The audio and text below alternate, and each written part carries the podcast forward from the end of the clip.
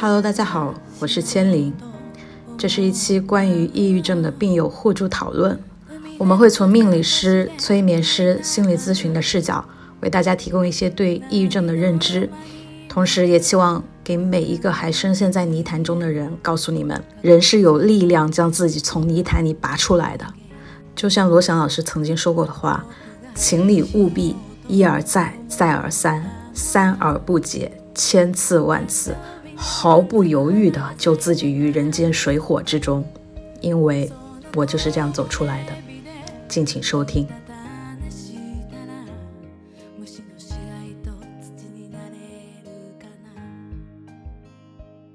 Hello， 大家好，今天是我们的第16期节目，今天我们聊一聊抑郁症。我是 Surrender。 大家好，我是千灵。今天呢，我们有幸邀请到了2位嘉宾啊，有史以来电台人数最多的一次。一位是我的破残姐妹，拯救我于水火之中的998同学。耶，大家好，本人是心理学本科专业，很遗憾没有去读研什么的。然后对于今天这个话题的话，其实我是作为这件事情的近距离接触者，我周围有很多人有过这样的经历，一会儿可以给大家分享。另外一位同学是我的新晋邻居啊，把他顺路给揪过来给。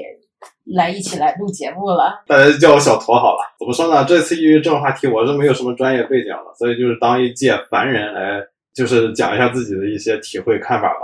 顺便当一下气氛组。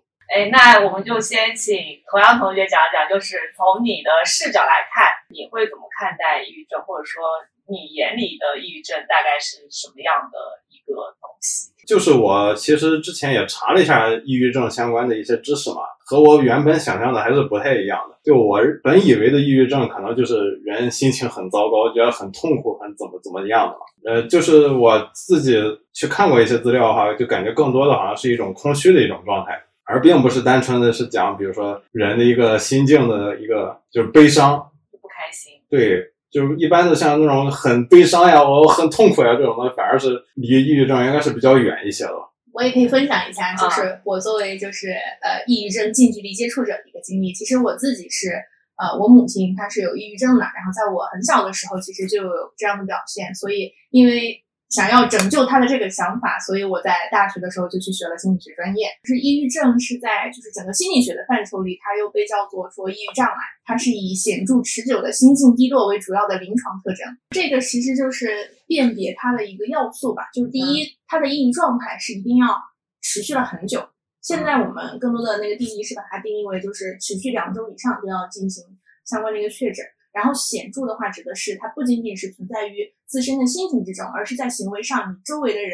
是已经能够觉察到的，或者说这个个体他主诉已经感受到了这种不适，并且是已经影响到了正常生活。这个就其实从他的那个主观危害性吧，就是相当于说周围的人已经能够感受到他的问题，以及已经影响到了他正常生活，就说明他可能已经无法控制他自己在社会上的一些具体表现了，是这样的。对，会有这样的程度。其实他就是这个动作是已经比较深度了，不仅仅是一种心情，就是有时间和程度上的区分。对，而且这个时间应该是比较明显的一个信号吧。其实大家平时日常的话也会有这种心境低落的这种表现嘛，但这种一般就是可能偶尔一天要怎么样的。你看男生不是还有什么患难期嘛？对，大姨夫就包括就是人体内的激素其实是会有波动的嘛，这种的波动其实大家都会有，而且一般时间不会很长。这种其实应该就是心情抑郁，但不能叫抑郁症。我自己其实有一个比较短暂的时间经历过抑郁症吧，应该是在去年应该是8、9月份那个时候。然后那个时候呢，去了那个杭州著名的杭州七院，也就是传说中的精神病医院，就在蚂蚁金服公司的斜对面。但是我去那个医院之后呢，我是感觉那个医院里的医生可能不太行。就首先我自己呢是感受到我自己确实长时间的情绪比较低落，然后做什么事情都没什么兴致吧。你当时好像跟我说过啊，对，那时候我跟你才认识。哦，我就是因为那个，然后这个也是让我去学习催眠的一个原因之一吧。对，你当时跟我说了。然后我就想，那我去那个戏院看一下，因为他是专门这个方面的专家嘛。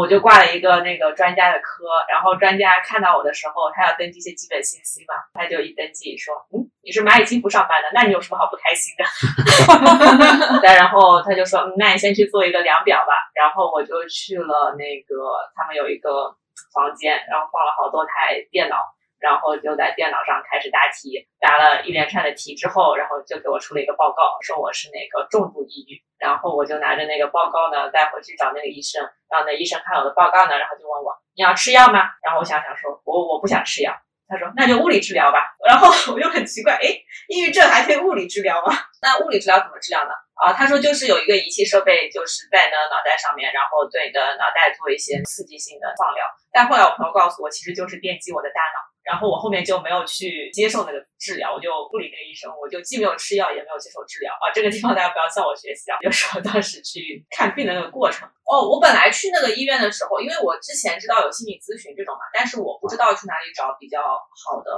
心理咨询的医生，或者说是那个咨询师，所以我就想，那我去西药，我以为他会引导我去接受心理咨询，但是其实完全没有，他给我的处方就只有两个选择，要么吃药，要么电击。看完之后更抑郁了。那倒也没有，就是在想，这医院不太靠谱啊。但这个真的确实是不太专业，并不是一个负责任的心理问题治疗或者说就疏导的一个方法。现在业内就心理咨询的这种现状，它并不太具有人文精神。就是如果说大家运气不好去到了一个不负责任的地方，很容易对于自己造成二次伤害。我对此深恶痛绝。说到这个地方，其实我当时有一个东西我还蛮困惑的，就是我打开那个七院的小程序嘛，因为现在挂号不是都可以在手机上面预约挂号嘛，然后那里面其实是区分了心理咨询和那个就是精神科的那个心理咨询的那个费用呢就特别贵，一般800一小时，对，800一小时1000小时就很贵。然后精神科的呢就是比较正常的那个看病价格。这个也是我当时还蛮困惑的，就是那我应该怎么选择这个东西？好像医院现在的分类也是基于精神障碍和那个真正心理咨询，就是这两类去看的。在我们学科上的话，整个异常的这种心理有一个单独的学类叫做变态心理学，其实是区别于就是常态心理，所以把它叫成了变态心理。变态心理其实其中就是有很多认知变化和病变的这种分类，抑郁症其实只是其中的一个分支。其实常见的很多，比如说儿童心理障碍、什么惊恐障碍，还有什么精神分裂或者说睡眠障碍，它现在其实都是在精神科的医院里面被分为就是精神类疾病。然后我一开始去医院的时候，其实我有个期待，就是我想知道我自己是不是得了抑郁症。然后我以为他们会给我的大脑做一些检查，或者说对我体内的那个激素水平之类的东西做一些检查，我以为会有这样的一个东西，结果并没有，就是让我答题做量表。我其实跟你有同样的经历啊，作为一个资深病友，待会儿再回过头来去讲我自身这个抑郁症的问题，但我可以先跟大家分享一下，就是我的整个就诊经历是什么样的。最开始我也跟你一样，找一个负责任一点的，看上去这个名头大一点的三甲医院嘛，就是进了那个门诊室，我是挂的专家号，然后就是一个看上去比较资深的中老年的专家医师坐在那儿，边上有一个女性的助手，她一开始就会问你最近有什么心情上不太好的事情。我当时我就直接跟她说，我觉得我是有抑郁症或者焦虑症之类的问题，因为我那个情况其实当时已经比较严重了。然后医生就说，可以，你先去做一套这个测试题。当时我测了两个方面，一个是焦虑症，一个是抑郁症。那道测试题在做的过程中，它也会给我一些负面的那些情绪的放大。其实说实话，我当时是在那个电脑上面做试题，那时候我们做那个 MBTI 的那个测试题一样 的，而且它那个电脑特别老，就感觉是以前那种 Windows 95的那种电脑，就是感觉很老的系统，考科目一的那种感觉，有一点。它其实它的题目是这样子，它会描述一个现况，然后让你去选程度，对，比如说这个。我最近感到情绪沮丧、郁闷，然后它就会有一些选项，比如说什么很少、有时、经常、持续，你又会觉得它这个选项好像其实不太精确，它没有给到你一个很量化的，比如说我一周之内有几次情绪低落，或者时常怎么怎么样。而且他那个题就是作为一个那个常年做题的人来说，会有一种我好像能知道他在期待我回答什么的那种暗示感。对，这也是就是知道什么是正确答案的那种。比如说我想自己确诊，我就知道怎么样这样做题把这个题目给做出来嘛。对对对，我有几道题目自己当时看到那个题目的时候我就愣住了，而且愣住的同时我就开始潸然以下的泪流满面。最开始是程度比较轻一点的，就问你是不是最近心情不好怎么样，然后后面就会过渡到什么是不是对未来感到没有希望，然后又有这种是不是觉得你的生活没有意义，然后还有一道题当时很戳我的，这道题叫做假若我死了别人会过得更好。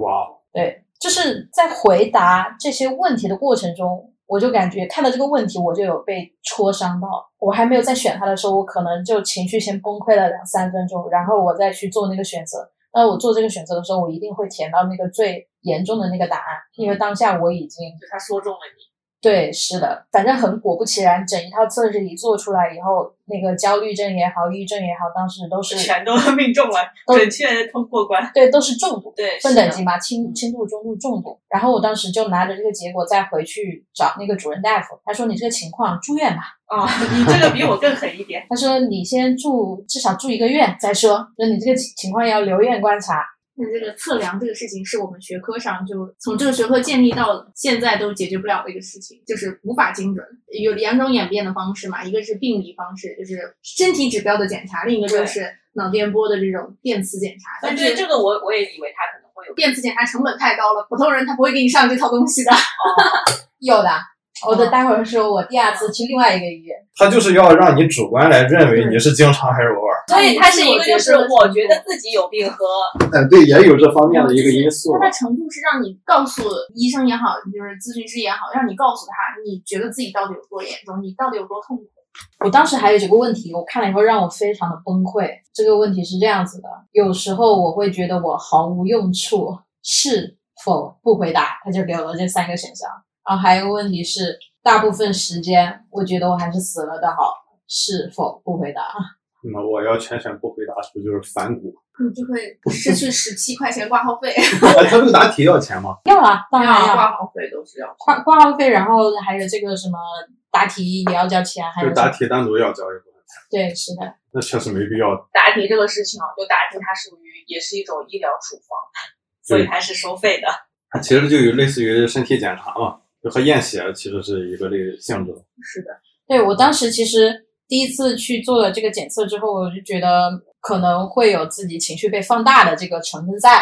所以说我就又换了一家医院，去了另外一家很大的这个3家，然后当时去做的就是Surrender 说的这种脑电波的监测，就是给你头上戴了一个很复杂的仪器，我还当时还带回家了，做了1晚上的那个睡眠监测。我当时觉得一定得去看看的一个很大的原因是因为它已经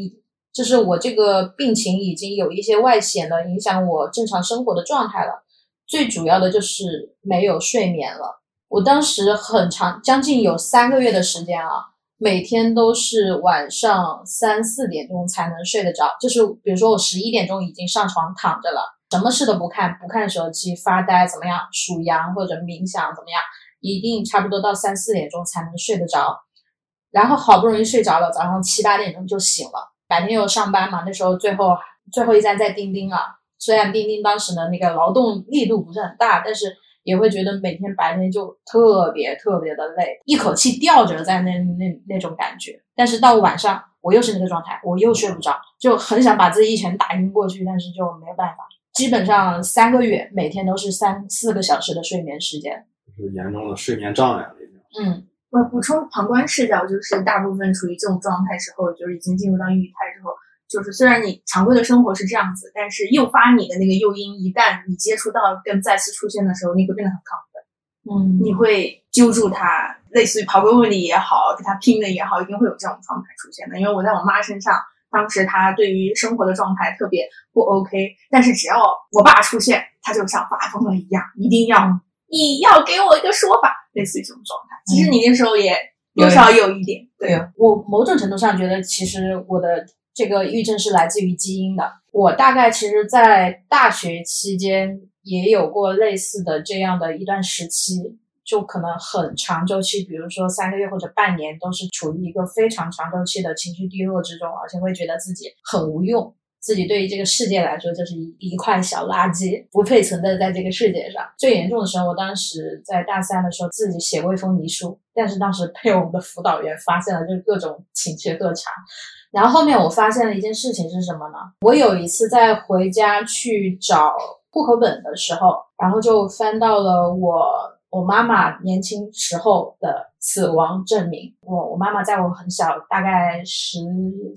14岁的时候，那个就20多年前去世了。小时候知道的，家里人告诉你的，你母亲去世是因为这个生病，反正就是用一个很搪塞的理由告诉我了。然后我也没有去深究到底是什么原因。那一次就是我在找那个户口本的同时，把他的死亡证明翻出来，然后我发现他去世的原因是因为抑郁症自杀。这个角度上来讲，我就因为我之前其实有过一段病发的经历，只是说我那时候没有去看医生，没有去接受一个正规的治疗。再回过头来，从我母亲的身上的这个影子再折射到我自己，其实我会有一种代入感，我觉得这是某种程度上我要去突破的我的一个宿命，我的一个人生课题。当然这个后面我也研究，包括我自己的八字和我妈妈的八字，这个从我们八字里面其实也是有讲法的。确实某一类八字它天然就跟抑郁症或者这种情绪低落是强相关的。我有点怕讲这个话题的原因是我怕大家有点过度的自我代入。我提个声明啊，就大家如果觉得自己有这种长期抑郁情绪，你们一定要去寻求专业的医生的治疗，不管吃药也好或者怎么样也好，因为咱们可能更多的是从一个玄学的视角来告诉大家，你大概率可能是有这种倾向了，但不一定能帮你确诊。对，其实我是觉得就是抑郁症这个东西，它其实跟别的疾病是可以有类似性的，它可能不是一下子就进入到那种重度的状态，它可能也是一个慢慢发展的过程。就一开始的时候，或者说可能这类人他可能长期就会处在一个相对不容易开心的状态，但他可能不一定那么抑郁，或者说持续抑郁，或者对什么都没有兴趣，但他对事物的兴趣可能从小或者说很长一段时间都是跟正常人相比就是热情度会低一点。我觉得他可能会有这样一个特征，然后他如果再遇到一些事件的打击，或者说一些特殊的情况之后，才会就是相当于加重情况，变成一个抑郁的状态。其实也不一定，就像这次为什么我们想聊到抑郁症这个话题，就是因为 Coco 这件事情嘛。就 Coco 他给到人的这种直观的感受，你就觉得他是一个超级无敌阳光热情开朗的人。那我觉得是这样的，就是很多抑郁症的人看起来都是这样的。这个东西不是说别人看你是热情开朗的、外向的，然后乐观的，这都不重要，重要的是自己内心感受。有些人外面看起来说这个人很外向、很热情，好像生活很积极乐观，但是他自己心里他是知道，就是他其实对这些事情都没兴趣。就是这两天在网上看资料的话，其实是有一个专门的称呼叫高功能抑郁，就是这个人他其实对于外人来看的话，不仅说是很开朗，而且能力也很强，好像完全没有症状一样的，但是它其实也是一种抑郁的。我对这些理解的其实就是不管是它表现出来的怎么样一个程度，还是说他内心里真实觉知的是怎样一种感受的话，其实作为第三方，作为旁观者，我们就只被那个相处的距离跟理解程度所影响了。其实如果说你跟一个人距离较近，你都会发现说他一定对于某些事情是会 emo 的，但是对某些事情他是就本来也无所谓的。我们作为第三方的时候，其实更多的就是关注这个人他是不是对所有的事情都 emo， 或者说他 emo 的程度是不是扩大了，可能我们能做的只有这个。我其实刚才想说的就是你看上去抑郁症好像是无所求、情绪低，但是有没有一种可能的情况是，我觉得我自己就是这种类型啊，就是我有所求，但是我求不到。我有一个目标放在那里，我苦苦去追寻它，但是千万次的答案反馈给我的都是不行，你不行，你不 OK， 你不够格。你说的很对，其实我们对于抑郁的成因上就会有一个比较重要的因素是叫做它是不是处于习得性无助的状态，就是你说的这种。其实行为学上他当时去研究这个抑郁症的时候，他用动物做实验，他采用的方法就是不断电击一个困在笼子里的小老鼠。然后当这个小老鼠就是持续被电击之后，他对于那种抑郁的那个皮质醇，就是那种激素，它就会升高。它对于反抗跟暴力的那种皮质醇它就几乎是没有了。所以其实人在这种长期的环境刺激或者说对自己所求而无望的这种状态下，就会更容易进入到这种无助跟抑郁的状态。对，而且你会发现就你身边的抓手越来越少了。是的是的啊，你每一次想跟人去诉说说我有这样的困扰，然后你得到的反馈就是这啥呀，这是什么好困扰的，然后你就会越来越把自己给关在那个小房间里面。如果你从八字的角度上来讲啊，如果我们讲从原生家庭的角度上来说，往往可能是你八字里面的比肩劫财为忌神的时候，特别是出现在年柱或者是月柱上，就首先你无法获得来自于家庭里面父亲这个角色的一些关照。父亲这个角色我觉得从心理学的角度上来说，对于孩子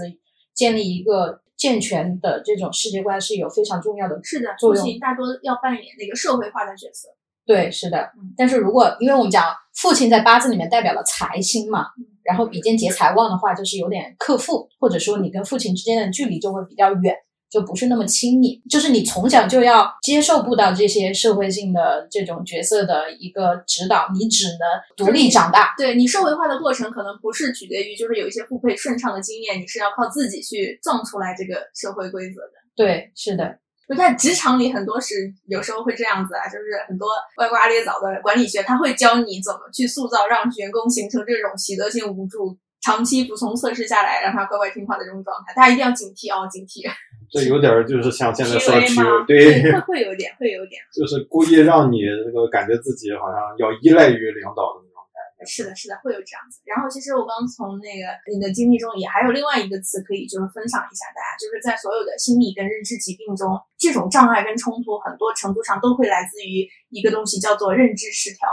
认知失调它代表是你的认识和你的知觉，就是你的理解和你的感受是没有办法就是 match 的，就是很多情况下习得性无助是一种，然后另一种就是你对当下的环境无法改变啊什么啊。如果说认知持续失调，个体会感觉到非常痛苦，如果这个痛苦无法排解或者说无法改变的话，你就会进入到各种精神类的困难当中。对，就是我们当时学习的时候，老师相对来说还是比较好的那个老师，他不会说是就是搪塞我们，他会给我们去揭示一些就是真实的心理世界是怎样的。整个心理学在我们当时老师的理解里，现在也并没有多么的科学化，特别是在心理咨询的这个范畴，就是大家对于抑郁症的了解跟研究也都没有透彻到一个它就是100%正确答案的一个状态。其实跟玄学很像。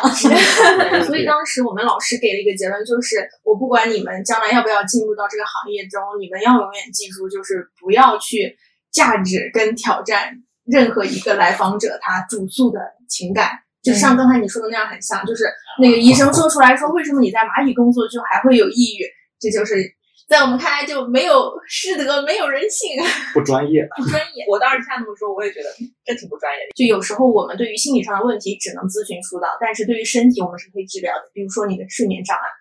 或者说精神紊乱的这种是可以通过药物手段进行治愈的。我当时给到我的治疗手段，因为第一家医院他劝我住院嘛，我还上班呢，花1个月时间住院，那不是所有同事都知道我抑郁症了嘛？然后我就没有选择住院，去第二家医院做那些就是脑电波的监测，完了以后结果其实差不太多，就比前面稍微更客观一点，但是也不是特别乐观的情况下，然后他就跟我开了很多药。然后那个药呢，我当时第一次吃的时候，我就是上午去完医院，中午回到工位，然后我就吃了一片那个药，然后我一下午就是在那个工位，我感觉我的眼皮就没有睁开过。然后后面我干脆放弃，我就直接去车库里面，在我车上睡了1个下午。后面我就去问朋友嘛，因为朋友他有妈妈是在精神病院里面当医师的，然后他说现在其实一些主流的这种抑郁症的治疗的药物，它最大的一个作用就是让你睡觉，就是让你没有心思去想那些乱七八糟，先把你的睡眠质量的问题先解决好。他用的这个是安眠药之类的吗？还是说是一种精神性药物，但是它的作用是它里面有安眠的成分。我有一个朋友，就是他之前也是有抑郁的情况，他是吃药了，应该他吃过几种药，然后有一种药他说吃完了之后人就容易傻乐。是的，是的，会有。对，这是一种。还有一种药就是吃完了之后，他感觉自己好像人变得木木的。我吃的就是这种，就反应会降低。是的，就你的思考就频率就降低了，对，思考会下降。你的那些什么脑袋里的一些受体给你对，是这样子的。它其实组的就是通过对于那些什么激素介质的那个抑制来实现，就是某一种东西的那种感知。这个我记不清了，反正抑郁类药物就是精神类药物，基本就是抗抑郁、抗焦虑，然后还有什么就镇定剂，就基本上是这几种。我当时就自己我瞎歪歪，就是我自己想这些事情的时候，我就会觉得说，为什么这些药？因为我奶奶那时候我爷爷去世那段时间，他也抑郁了，最后他那个了，医生给他开的药就是类似于安眠药这些类型的。我就在想，其实可能这时候医学已经无法发挥作用了，就是要用睡眠，然后过程中吸取天地之精华，然后补充人的元气，然后回到正常的这种感觉。从催眠的视角来说是这样的，就是。从催眠视角来说，抑郁的这个症状，它其实就是你的意识和潜意识的沟通不畅。意识就是我们接收到的社会信息，得到的那些社会反馈，或者说我们意识上面，就比方说，如果有小孩从小被家长管的比较严格的话，就人嘛，人有些天然的欲望，然后这些欲望都会在家长那里受到打击，因为人在社会化的过程当中，就有一些欲望是会被压制。一般来说，不会所有的欲望都被压制。但如果这个家长管得非常严格，就会可能让这个小孩的大部分欲望都在现实层面得到一个否定的反馈，这样就会导致他的意识层面灌输进去的那条东西和他本能层面的那条东西之间是有冲突的。这和他刚才说那个习得性无助，对，习得性无助、认知性失调，其实都有点像这样的一个情况。然后人在醒着的时候，其实就是意志完全可以把潜意识压住的状态。然后睡眠的时候呢，其实就是潜意识复苏，然后意识完全那个被压制的一个状态。所以像那种抑郁的人，其实他们相当于大多数时候是他的意识太强了，已经完完全全的干掉了他的潜意识。因为人的所有的原始动力都在潜意识里，就比方说你想去交配啊、找对象啊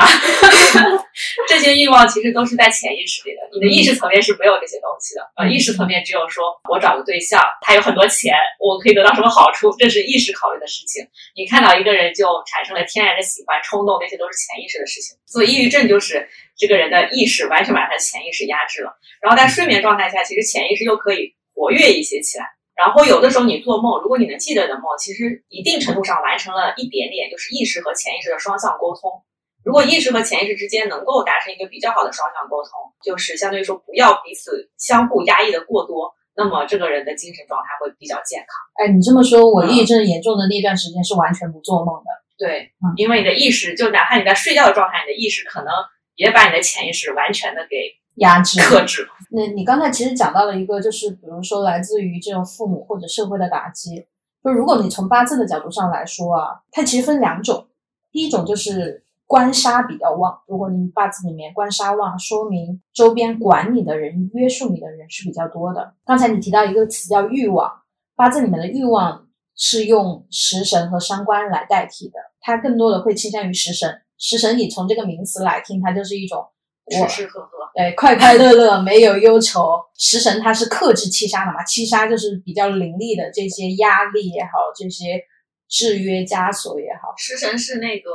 八字里面的那个我生者是食神，对，我生出来的，我身体里的欲望，我表达出来的，我创造出来的东西。但如果你八字里面这个官杀过于旺啊，它会消耗这个食神。官杀是那个克我的、克我的啊，对。所以一般官杀旺，它就会体现出来说，周边的人对你的要求太多了，非常苛责，你的性格就会逐渐形成一个其实有一点懦弱，有一点不敢去强取，或者说我提出任何要求的这样的一种性格。官杀旺的这种，它更偏向于像是焦虑的类型。然后另外一种，如果说抑郁的类型，就是我们说的比较典型的一种组合，叫枭神夺食。枭神是八字里面偏硬，所以为什么说其实一般搞玄的人多多少少其实他跟抑郁症他是有一个也不叫因果吧，有过一段交集，叫有相关性，对，相关性比较高，有可能他抑郁症就是一个门吧，就是易发区，就是从另外一个领域开始了解自我嘛。对，因为偏硬，我们之前讲过，它代表的是这种小众的门类学科，包括像什么宗教啊、哲学啊，或者是神秘学相关的这些内容。那偏硬它为什么被称作枭神？就当你八字里面偏硬特别多的时候，为忌神了的时候，我们就把它称作枭。枭就是古代我们讲的一种特别秃鹫吧，猫头鹰。古代人理解这个枭神，他是觉得是非常凶狠的，因为他是吃自己的小孩的。啊，枭神夺食嘛，食就是你生出来的是你的小孩，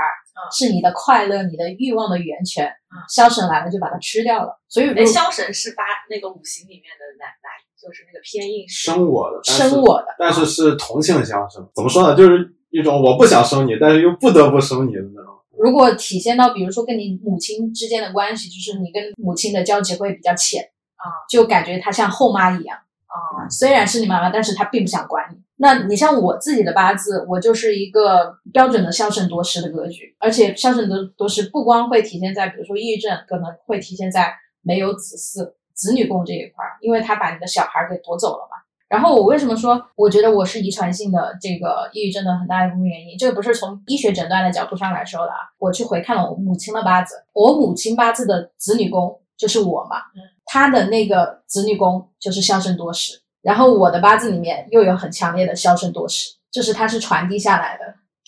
刚才说到这一点的话，其实我觉得像枭神夺食这种的话，从这个能量的角度来说，就是因为印是生我的能量嘛，对，然后你如果说是缺少食伤的话，就代表你能量一直淤在体内，对，泄不出去，所以一般来说就是这种食伤少呀又身强的，可能也是属于这种容易抑郁的一种体质吧，容易憋着，对，就是他的想法管道不通，对，就说不出去就很难受。对，刚才说了两种，一种是官杀旺，一种是八字原局自带这种比较强烈的枭神夺食。然后我们再进一步说，就是你八字里面冲克比较多，或者是这种相刑相害，就有一种八字我们讲流通性好的八字，就是相生很多，天干生地支啊，到处生来生去。但是有些八字里面，比如说我乾隆的八字啊，来说一说乾隆的八字比较典型，因为他的八字我们讲子午卯酉四个桃花都集全了，桃花很旺，但是子午卯酉呢，你会发现它里面自带两个冲的啊，子午冲卯酉冲，就他天生八字里面的这种冲突感其实是很强的。八字里面这种冲突感强，或者说我们讲这种相刑的相克的比较多，就说明这个人是一个特别容易内耗的一种状态，容易自己跟自己较劲，不太容易得到周边人的帮助。如果你八字里面相生的这种流通性很好，往往其实周边帮你的人是比较多的，而且相生好的就是自己内心也能打太极是的是的，就很多事情自己就通了嘛。我这里我也可以分享一下，就是我们那个学科时候，就是对于有心境障碍的时候，大家可以觉知自己，如果有一些不合理的信念的话，是需要提起警惕的。就像你刚才想的这种，就是某跟某必须或者应该要怎样，这其实就是不合理信念的一种，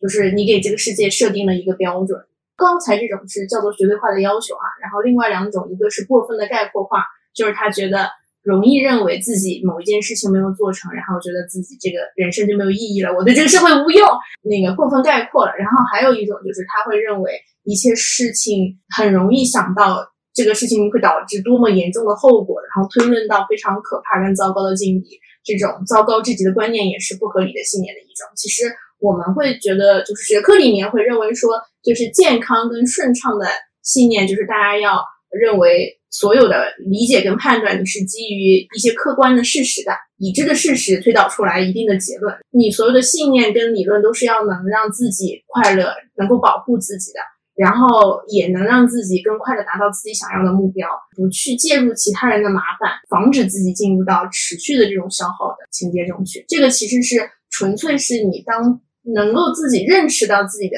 那种思想之后才能够调控。那就要对自己的思想有自觉。其实我觉得很多抑郁的人他是没有对自己的思想进行观察和觉察的能力，就是他没有觉察到这个事情已经就是在影响他了，就是已经陷进去了。是的，然后觉察的话其实要把自己提高一点。对，就最近我不还补那个什么夏日重现吗？就我要俯瞰一下观察的这个视点，就是完全从你的感觉里面抽离，上帝视角。这不就是修行吗？其实是的，其实就是觉察，这个觉察就是内观吗？对，我去劝导我妈妈跟我去劝导我以前奶奶的时候，都会提醒他们去说，就是引导他们知道自己跟观察自己是处于什么一个状态。其实这也是心理咨询真正的那个环节中第一步要做的事情，就是你要让他去认识到他现在他认为的问题是什么，跟他认为的困难跟造成他的痛苦到底归属于哪种类型。但是很多时候我觉得现代生活特别是职场生活中的人我们是很多时候都已经认识到了自己的痛苦是什么，但是还是跳不出去，可能是整个生活环境把自己束缚在这里，然后无法创造自己能够快乐的变化吧。我觉得很多时候现代人遇到的抑郁环境更多的是来自于这里。另外其实还有一类八字，刚才我们讲了，从时辰配比里面上来讲，什么官杀旺、少申夺食或者什么刑冲克害比较多。还有一类八字其实我觉得稍稍有点不公平，就是如果我们去区分五行人格的时候，你会发现一般八字里面火木比较旺的人天生都比较偏向于乐观主义，不管你是身强身弱啊，丙火人、丁火人多多少少都是个暖宝宝，因为它是外放，对，木头的也是往上生长，是的。但如果你是一个金命人或者是水命人，就会偏向于消沉，而且特别是水这种属性，我们讲它是往下沉的、往下流的，跟着这个引力走的。为什么这两年抑郁症这个词会越来越多的被，就你身边你会越来越多的接触到，是因为从19年开始，己亥年开始就开始走水运的年份，水属性越来越旺，特别从20年到达一个顶点。当然疫情它是一部分推波助澜的作用啊。我当时在群里面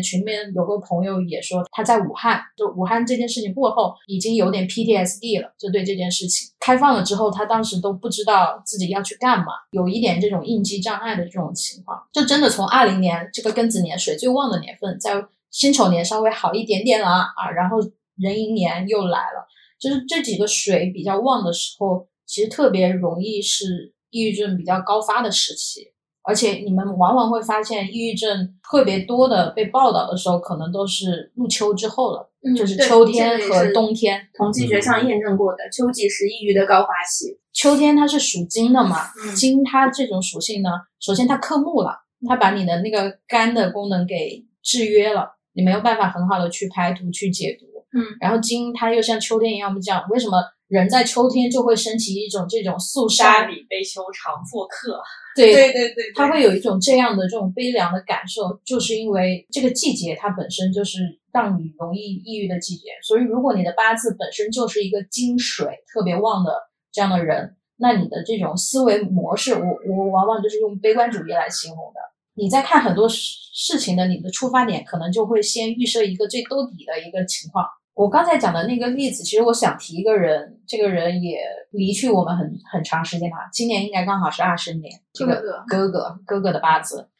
我大概讲一下他的八字啊，就年柱是丙申，月柱丁酉，日柱壬午，时柱庚子。你会很明显的看到，首先他财非常，他作为一个水命人，他里面的财很旺，就火属性很多。火我们讲代表了人的这种心脑血管，或者代表了精神类的这些领域。但是你又会发现他八字里面他是水命人嘛，就是这金水又很旺，体现出一种很强烈的内外不一的这种感觉，就是他表现出来的是一种很柔情的、很招大家喜欢、很有情商的这种性格，但是他的内在其实又是一个比较冷漠，因为他的那个年柱是丙申，月柱是丁酉，他的地支都是硬性，都是这些让他其实内心是憋着的这种感觉，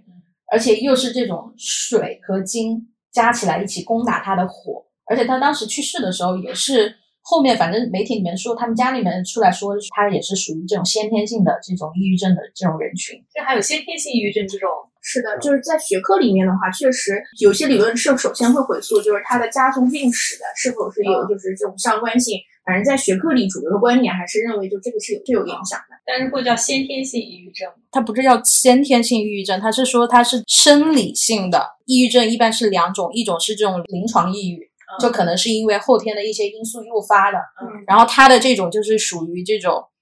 生理性的。我觉得有可能就是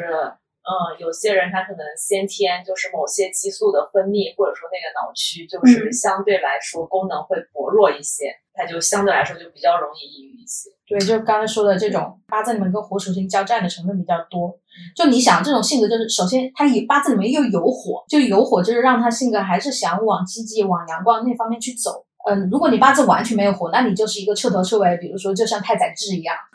我的八字里火很少，但我是个木命人。对，但你是个木命人。对，但是他刚好又是火多，但是被伤到了，他就会体现出一种我想努力让自己从这个里面走出来，但是我做不到，内心的那种消耗感是非常强烈的。他最后走的时候，他不是被那个爆出来他写了一封遗书嘛？最后遗书的落款写的是说，我一生没做坏事，为何这样？他也觉得我没有做什么伤天害理的事情，我也就是一个善良的人，但是我最后落得我内心如此痛苦的境地，他也不明白，确实也挺唏嘘的。是能理解，我觉得往往我感觉这种人啊，他又好像不太就是别人理解他，无法让他从这个里面出来。是的，对，我觉得也是的，就是这也是作为旁观者来说，我是觉得，就在我陪伴很多有抑郁表现的人，或者是真正确认抑郁症的人过程中，也会有这样的感觉。学科上告诉我们要理解他们，认同他们，但是我除了理解他之外，就也不能做什么别的。有时候我的理解也没有什么太大的作用，其实也挺无力的。有时候觉得，对这个陪伴抑郁的人要习得性无助了。习得性无助倒也还好。如果这个人本身已经是一个很重度的抑郁症的同时啊，你身边的亲密关系也会被你影响到，你的那种持续的低落感，他想尝试帮助你，但是你又反反复复情绪崩溃，确实也会对他就是形成一种，就是让他会觉得我又想帮你，但是我又做不到，或者说他有时候可能会觉得你应该能改善一点了，但是你没有，对，就会反复嘛。就所以其实在专业的心理咨询这个范畴里，就每个心理咨询师都是要配备一个自己的心理咨询督导的，就是大家一定要有一个过程，是就我们可以传递，但是一定要有一个进度通道，对，有一个通道把这些问题。那督导怎么办？督导他隔着一层总还是好的嘛。对对，他是怕那个心理咨询师疯了，所以要有一个就是在旁边监控的类似于这么样一个角色。是的啊，一方面是要监督你这个心理咨询师是不是够专业，是不是有职业道德，对，有没有做什么不对的地方。但那个督导其实并不会在咨询现场，那个督导对肯定不会在咨询现场，他大概就是要在一起的话，那就是两个心理咨询师。所以我的意思就是，如果这个心理咨询师他做的不符合职业道德，但他不告诉督导，督导其实并不知道，所以我不觉得督导能起到这方面的作用。一定程度上嘛，就是有总比没有好，这种情况下永远是有总比没有好，就像。你如果是一个自学八字的人去帮人看八字，和你有师承有师傅管着你，那真的还是不太一样。但我觉得那个东西它不体现在管的这个部分。也有的，因为这个督导这个角色定位是有这一个职责在里面。心理咨询的过程中，就是每一个心理咨询师都要对自己的来访者做一份很完整的沟通记录跟报告，就是督导可以通过这份报告看出他对这个人到底做了什么，是不是有坏事发生。对，有的时候可能是一些无心之举，是的，比如说是做的不好的，这种呢还是能看出来的。对啊，但是我觉得就是用心险恶，直接不写进去。就其实有很多这种变态杀人狂，他就是这种角色下来，就是所以我会心理咨询啊这种概念，就很多影视作品中也有啦。督导很重要，督导很重要，而且督导是真的是监控这个人有没有发生职业道德之外的事情。就像你遇到的那个医生，一定是心理咨询圈禁止他入内。他那个就不是心理咨询师，所以没有督导。他是开药的，好吧？他是个精神科大夫。对，他是精神科医生，他是开药的。那这个归属到医患关系的。不过那个时候我真的觉得他还蛮草率的。我当时就想，你就给我做了份量表，然后就给我开药，你也没有别的确认手段，我就很怀疑他这个药开的对不对。我当时其实因为我这个情况，我选了另外一条完全相反的路，就是踏上了玄学的道路，开始自我研究。然后我在自我研究的过程中发现有很多自洽的东西，我就和解掉了。但如果比如说我是想去寻求一个心理咨询师的一个帮助，我应该通过一些什么样的渠道，或者正规一点的？还是坦白来说，最正规的渠道永远还是医院。永远还是医院，但是医院也会给你选，就是你要到物理治疗，就是药物也算嘛，就是到这种就是医疗层面，还是说咨询层面。就是医院的咨询师，他肯定还是会要求这个医生有一定背景的，他一定会有一些筛选机制在的。我自己是不太赞成说大家到那个网上的那些什么随便找一个 APP 啊，或者说那些咨询诊所去。为什么呢？我可以给大家分享一下，就是现在国家是就在这个行业里，心理咨询师是怎么认定的啊？还是有，有吗？还是有一些就是职业资格证书给到他们。之前有那个二级心理咨询师的那个2级跟3级，虽然说没有，但是其实现在很多咨询师不让考了。已经不让考了嘛？啊，这个已经取消这个证书，取消这个考试了。因为我就来之前，我还去搜了很多地方，很多那个咨询师还是对外去宣讲说自己是2级、3级这样子的。但是在取消之前考的。对对对。Okay. 那大家对于这种证书也还是要保持警惕啊！我还是要一定要给大家分享一下，就是这个心理咨询他们是怎么考出来的。一般来说，他只要求你有一定的培训经验、打卡学识，跟驾照一样。有一些高阶的地方，他会要求你有从业年限，3级到2级，这种是要求你有多少个咨询时长的，就真正有那个从业经验、有案例积累的。但是这样的经历其实相对来说是好操作的。我有很多同事，我认为他们聊天中都能把我激怒的那种人，他就到处声称自己是3级心理咨询师，我就想打他们。让你懂的，我懂。对对对吧？就是人家在不收费聊天和收费聊天的时候，可能表现出来的是不一样的。我觉得这也是一个那个筛选的一个途径啊。就是我还是认为，就是我作为我学了这么多年的这个心理咨询，包括亲身经历这么多事情之后，我认为就是能够给症状中的人一定疏导的那种人，他一定是有一定温暖特性的。像那种平常说话就能把你激怒的人，他怎么可能真正的是在咨询过程中完完全全照顾到你的感受呢？就本身心理咨询师这个人，但是有情商比较高的，而且能真的去共情到患者的这种人。是的，共情是一个比较重要的品质啊。就是我只是提醒大家要对这种资格证书去保持警惕了。然后另外就是其实心理咨询的这个过程我也可以给大家分享一下。心理咨询一般一开始会去引导来访者去诉说就是他自己的一些社会化特征，比如说他认为重要的经历啊，然后他的那个社会背景啊，就这些基础信息会介绍，然后先会从这个基础背景中去分析这个人可能会在哪些方面容易出现内心的冲突，然后再去引导这个来访者来说他自己主诉的痛苦是什么，然后他认为这个痛苦的形成是怎样的。在此之后经历这2次咨询之后，第3次咨询，咨询师才会开始告诉这个来访者说你去观察和理解自己情绪的发生，或者说生活中哪些方面。一般每一个过程都是引导咨询者自己去发现是什么，然后引导他自己去想他认为怎么样做更好。一般成熟的这种治疗大概是会经过17次以上的这种咨询。哇，这么对，1周1次吗？这个看他自己的频率，一般是1周1次，1个月4次，4个月以上。对，4个月以上。我感觉确实是好像心理咨询一来就是半年以上。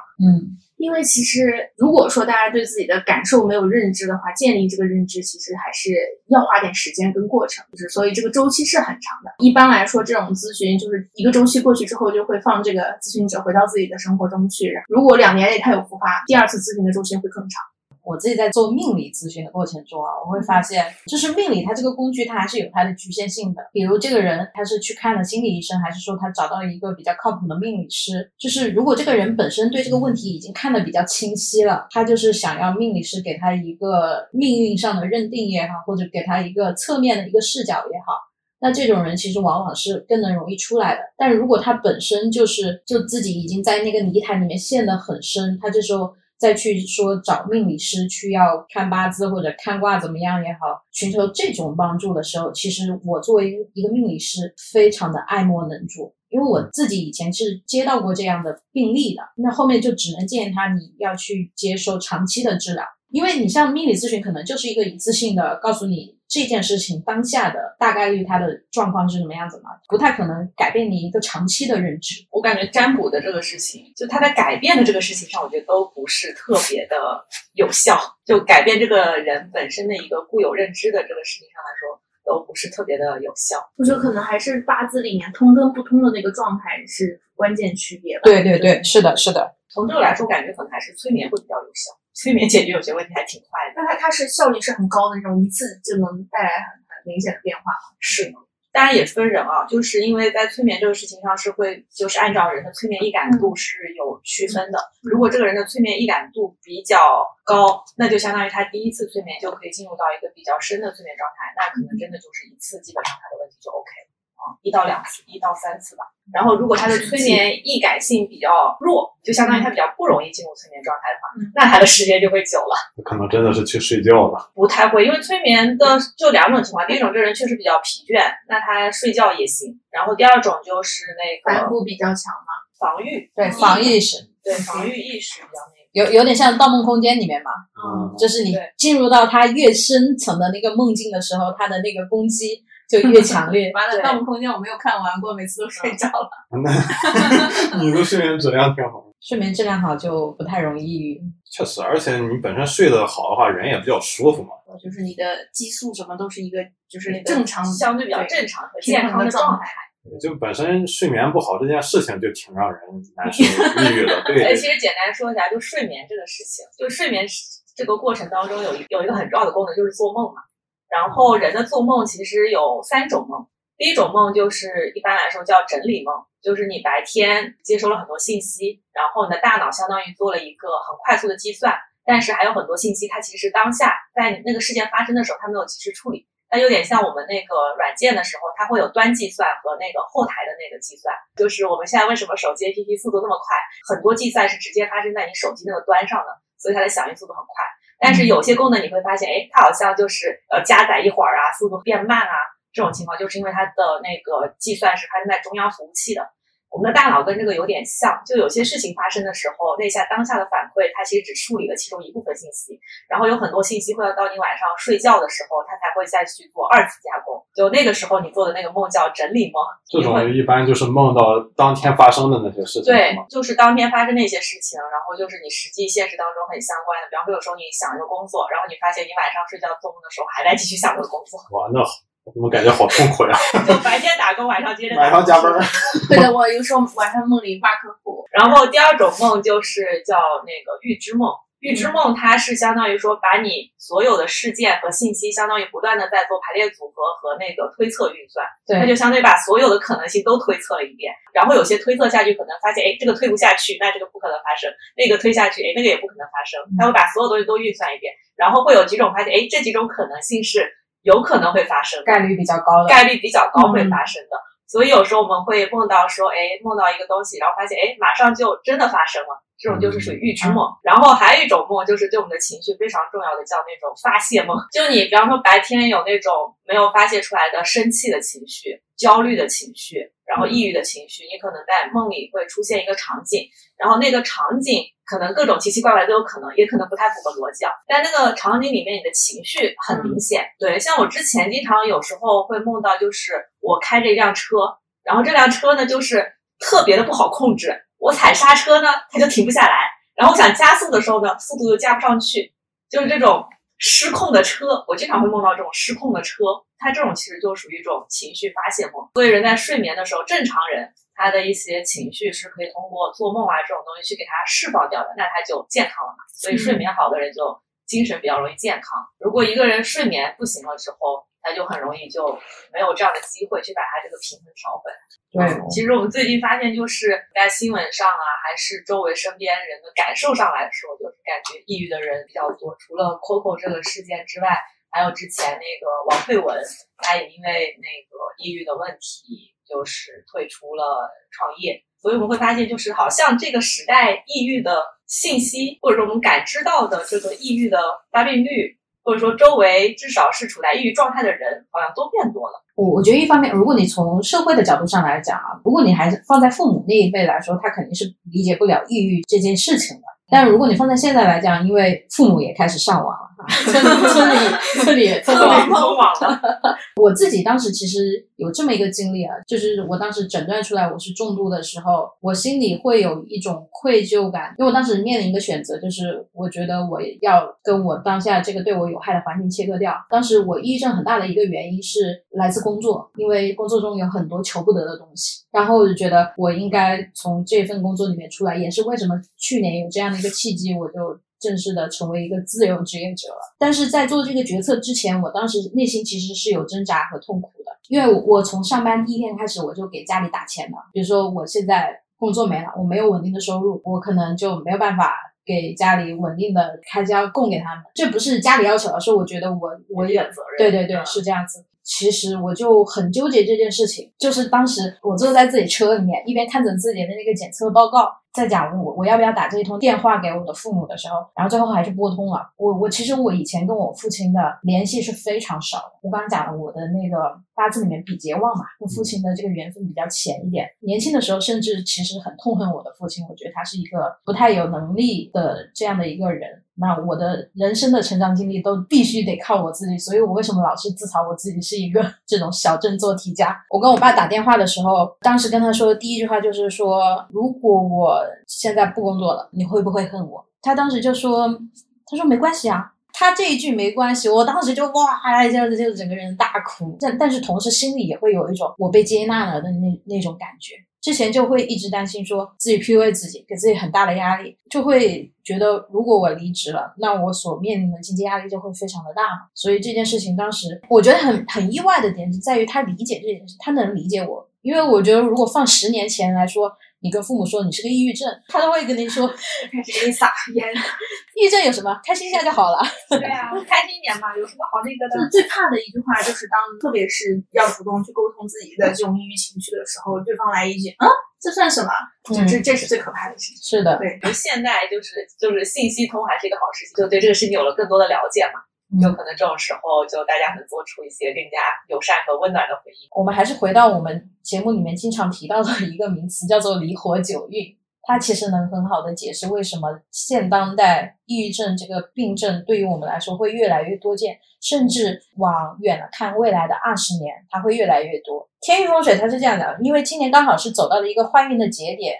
明年2024年再往后的20年的时间就走到这个离火九运。我们现在是在土运上，但这个土运它要退行掉了。我们刚才讲火，它代表的就是这种精神领域的这种疾病也好，或者我们讲心脑血管相关的。火它还有一个很强烈的特质，就是它那个卦象我们之前讲过叫离中虚。就你去看火焰这个物质，它本身就是一种外焰有温度，内焰是冰冷的，这样或者说虚拟态的这种东西。离火九运就是咱们东八区啊，其他的时区是其他的运。那对于咱们来说，其实会有越来越多的比如说内心空虚的人，这也是随着咱们这个物质生活越来越发达，或者说随着整个 AI 领域的这个普及，越来越多的人他可能内心的那些问题是没有办法得到解决的。而且比如像一些什么啃老族也会越多，不婚不育的也会越多，滋生更多这种社会化的或者心理化的问题。精神领域或者说心理这个领域是比较严重的一个领域吧，如果你从风水的角度上来解释这件事情。我是会感觉就是跟现代人的那个生活方式有关，就是现代工作当中的肢体劳作就越来越少了。其实人的身体活动是属于潜意识管理，是虽然你的意识可以控制你的身体，但是你身体的大部分活动其实是潜意识管理。就像有的人抖腿，无意识的就开始抖腿。当我们的肢体劳动的时候，其实某种情况下你的潜意识是在对外表达的。但是我们现在的工作大部分都是在办公室里面，这个时候这个人的潜意识是不对外表达的，他只有他的意识在活跃，所以就导致这个意识和潜意识的冲突，意识对潜意识的压制就越来越多了。所以我们也会发现，就是很多得抑郁症的人其实偏向日常的身体活动比较少，都是比较少的，艺术领域或者说工地里搬砖的，就是做体力劳动的人，其实得抑郁症是比较少的。但其实从统计数据上来说，就是我们国家农村妇女的自杀率非常高，也是抑郁就是非常高的人群，就是他们的状态其实也并不是没有事情做。不是没有事情，对，就是体力劳动也挺多的，但是他们的精神生活可能短视频没有下乡之前也比较少了。他们需要负责一家人的生活，他的那个生存状态一直是稳定的同一种，然后很容易感受到习得性无助。其实现在的统计数据就是说，自杀这件事情发生的最高的就是中国的农村，然后多发女性。自杀这个话题其实我可以稍微从宗教的角度上聊一聊，就是如果我们轮回的观点带入进来看的话，首先世界上不论任何一个宗教，他都觉得自杀这件事情是非常严重的，或者说是不被允许的一件事情。这件事情一旦被开启，那你就会进入到一个无法进入到轮回的一个状态之中，就是你没有办法去投胎了，你就会困在一个情境泡泡里。这个情境泡泡是怎么回事呢？这个情境泡泡就是它会一直去重复你做自杀这个决策之前的所有的事情，像火影里面的无限阅读一样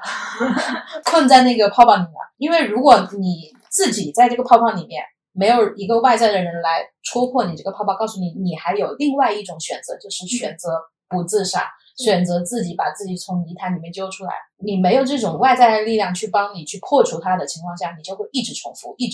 不断的 loop。 对，就是如果你身边已经存在了一些这样的亲戚亲朋之类的，建议可以去找一个道观也好，或者是这个佛教的庙里面正经的做一下一些超度的法事是有必要的。佛家的呢就稍微慢一点，道家就快一些，但花钱多一点。自杀这个事情真的就是它不是一种结束，就很多人他甚至痛苦到他并不畏惧死亡，但是死亡不是结束，死亡某种程度上是一个新的开始，新的轮回，但是自杀就是没有轮回。就正常的死亡就像是这局游戏结束，开始下一局游戏，不正常的死亡就像是这局游戏结束，然后被一直困在了这局游戏里，卡 bug 了。对，是的，卡在了卡在了 bug 里。对，需要一个外在的这个工程师来把它这个 bug 修复掉，它才能重新运转起来。对，原来道士都是程序员是吗？其实可能搞玄学的，包括搞魔法的那个，本质上都是清理废旧代码和错乱代码。当然最好的前置就是不要等被困住了再去解决这个问题。所以我们下一个是不是可以聊聊，就是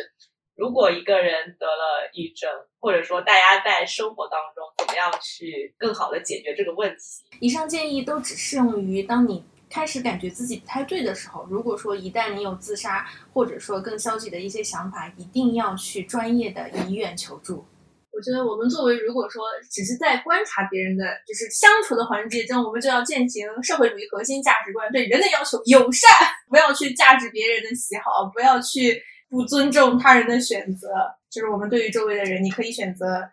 不接近他，但是不要去轻易评判就是他的喜好了。我觉得很多时候对于那种青年时代的和儿童的那种抑郁状态，都是来自于同龄人的压力。对于自己的家人跟朋友的话，就是关注他们的状态，一时的 emo 那其实是不可怕的，只要他能够自己从这个 emo 中走出来，他的 emo 不超过2周，就是单纯的去让他自己消化就好。如果说他的 emo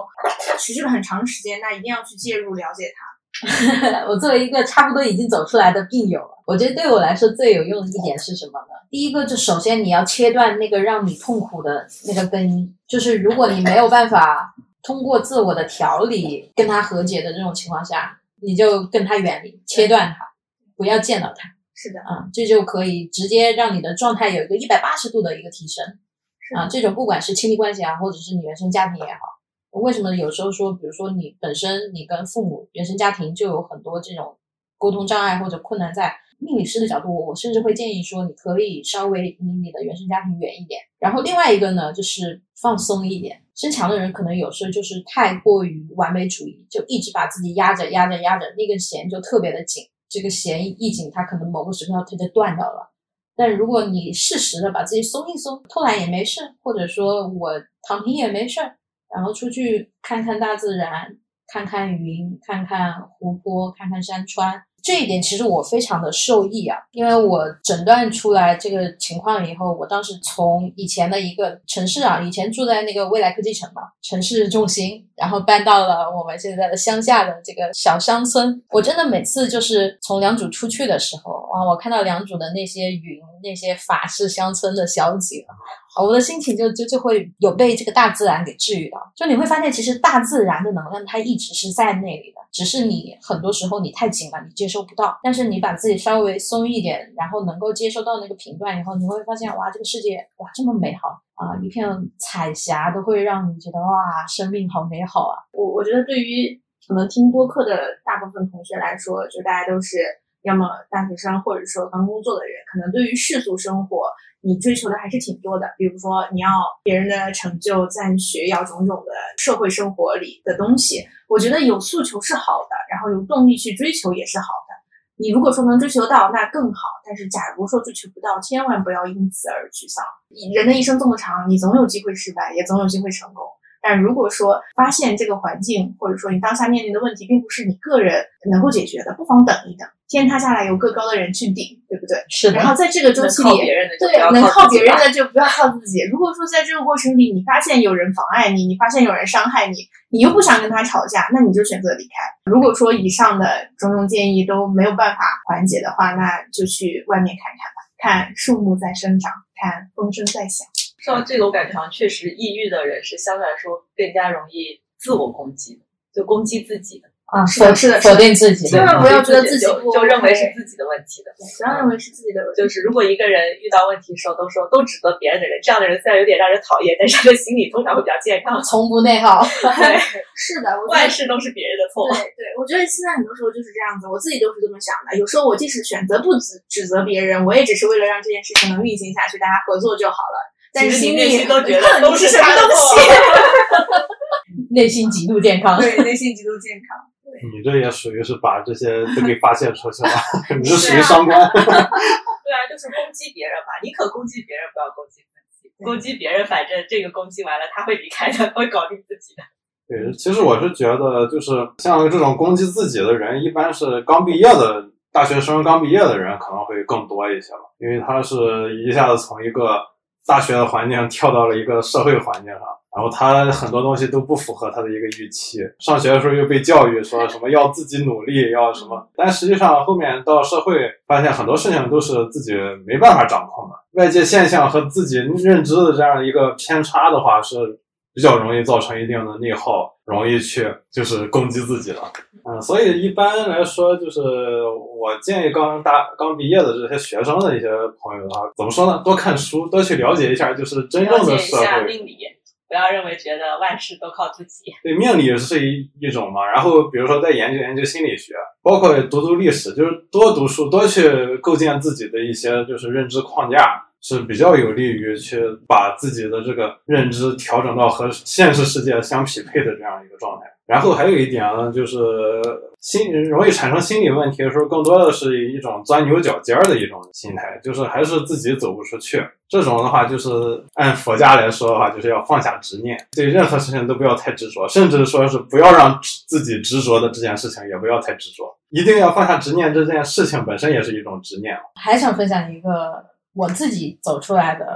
小方法，就是当你发现你自己其实并没有那么大的能量把自己从泥潭里揪出来，其实你可以尽可能多的去接触一些高能量高维度的事情。比如我的一种方式就是听音乐，我当时有在群里面分享那个我的2021年度的那个网易云的歌单。网易云其实这个也为什么网易云大家都说这个零点到了开始 emo 了，确实网易云里面很多音乐它还是挺能由这个音乐引起你的一段共鸣，然后你在评论区去把这件事情其实倾诉出来，其实某种程度上你已经在表达了。这种倾诉其实不一定说我一定要找一个熟人去说的，它某种程度上其实也可以对你起到一定的缓解作用。然后我当时那个歌单里面，我整个年度听的最多的一首歌是，最多的两首啊，一首是《孤勇者》啊，这个梗就过不去了，因为当时《孤勇者》不是就中小学生的最爱嘛。一年下来以后，我觉得这首歌其实是带给我非常大能量的一首歌，因为我每当我觉得人生至暗时刻的时候，我也觉得，或者说我一个人走不下去的时候，我就觉得我自己是有力量的。然后另外一首歌就是中岛美嘉的这个，我也曾经想过一了百了。本身中岛美嘉他自己个人的经历也是，就是我由这首歌再去了解到关于他这个艺人他本身的一些经历。他以前其实好像是近似于失聪啊，他作为一个歌手，然后他自己从这一段经历里面走出来了，他也抑郁过一阵子。这件事情本身其实能够给到我一些这种能量的补充。反复 loop 这首歌的过程中，我也觉得这个世界有很多的美好。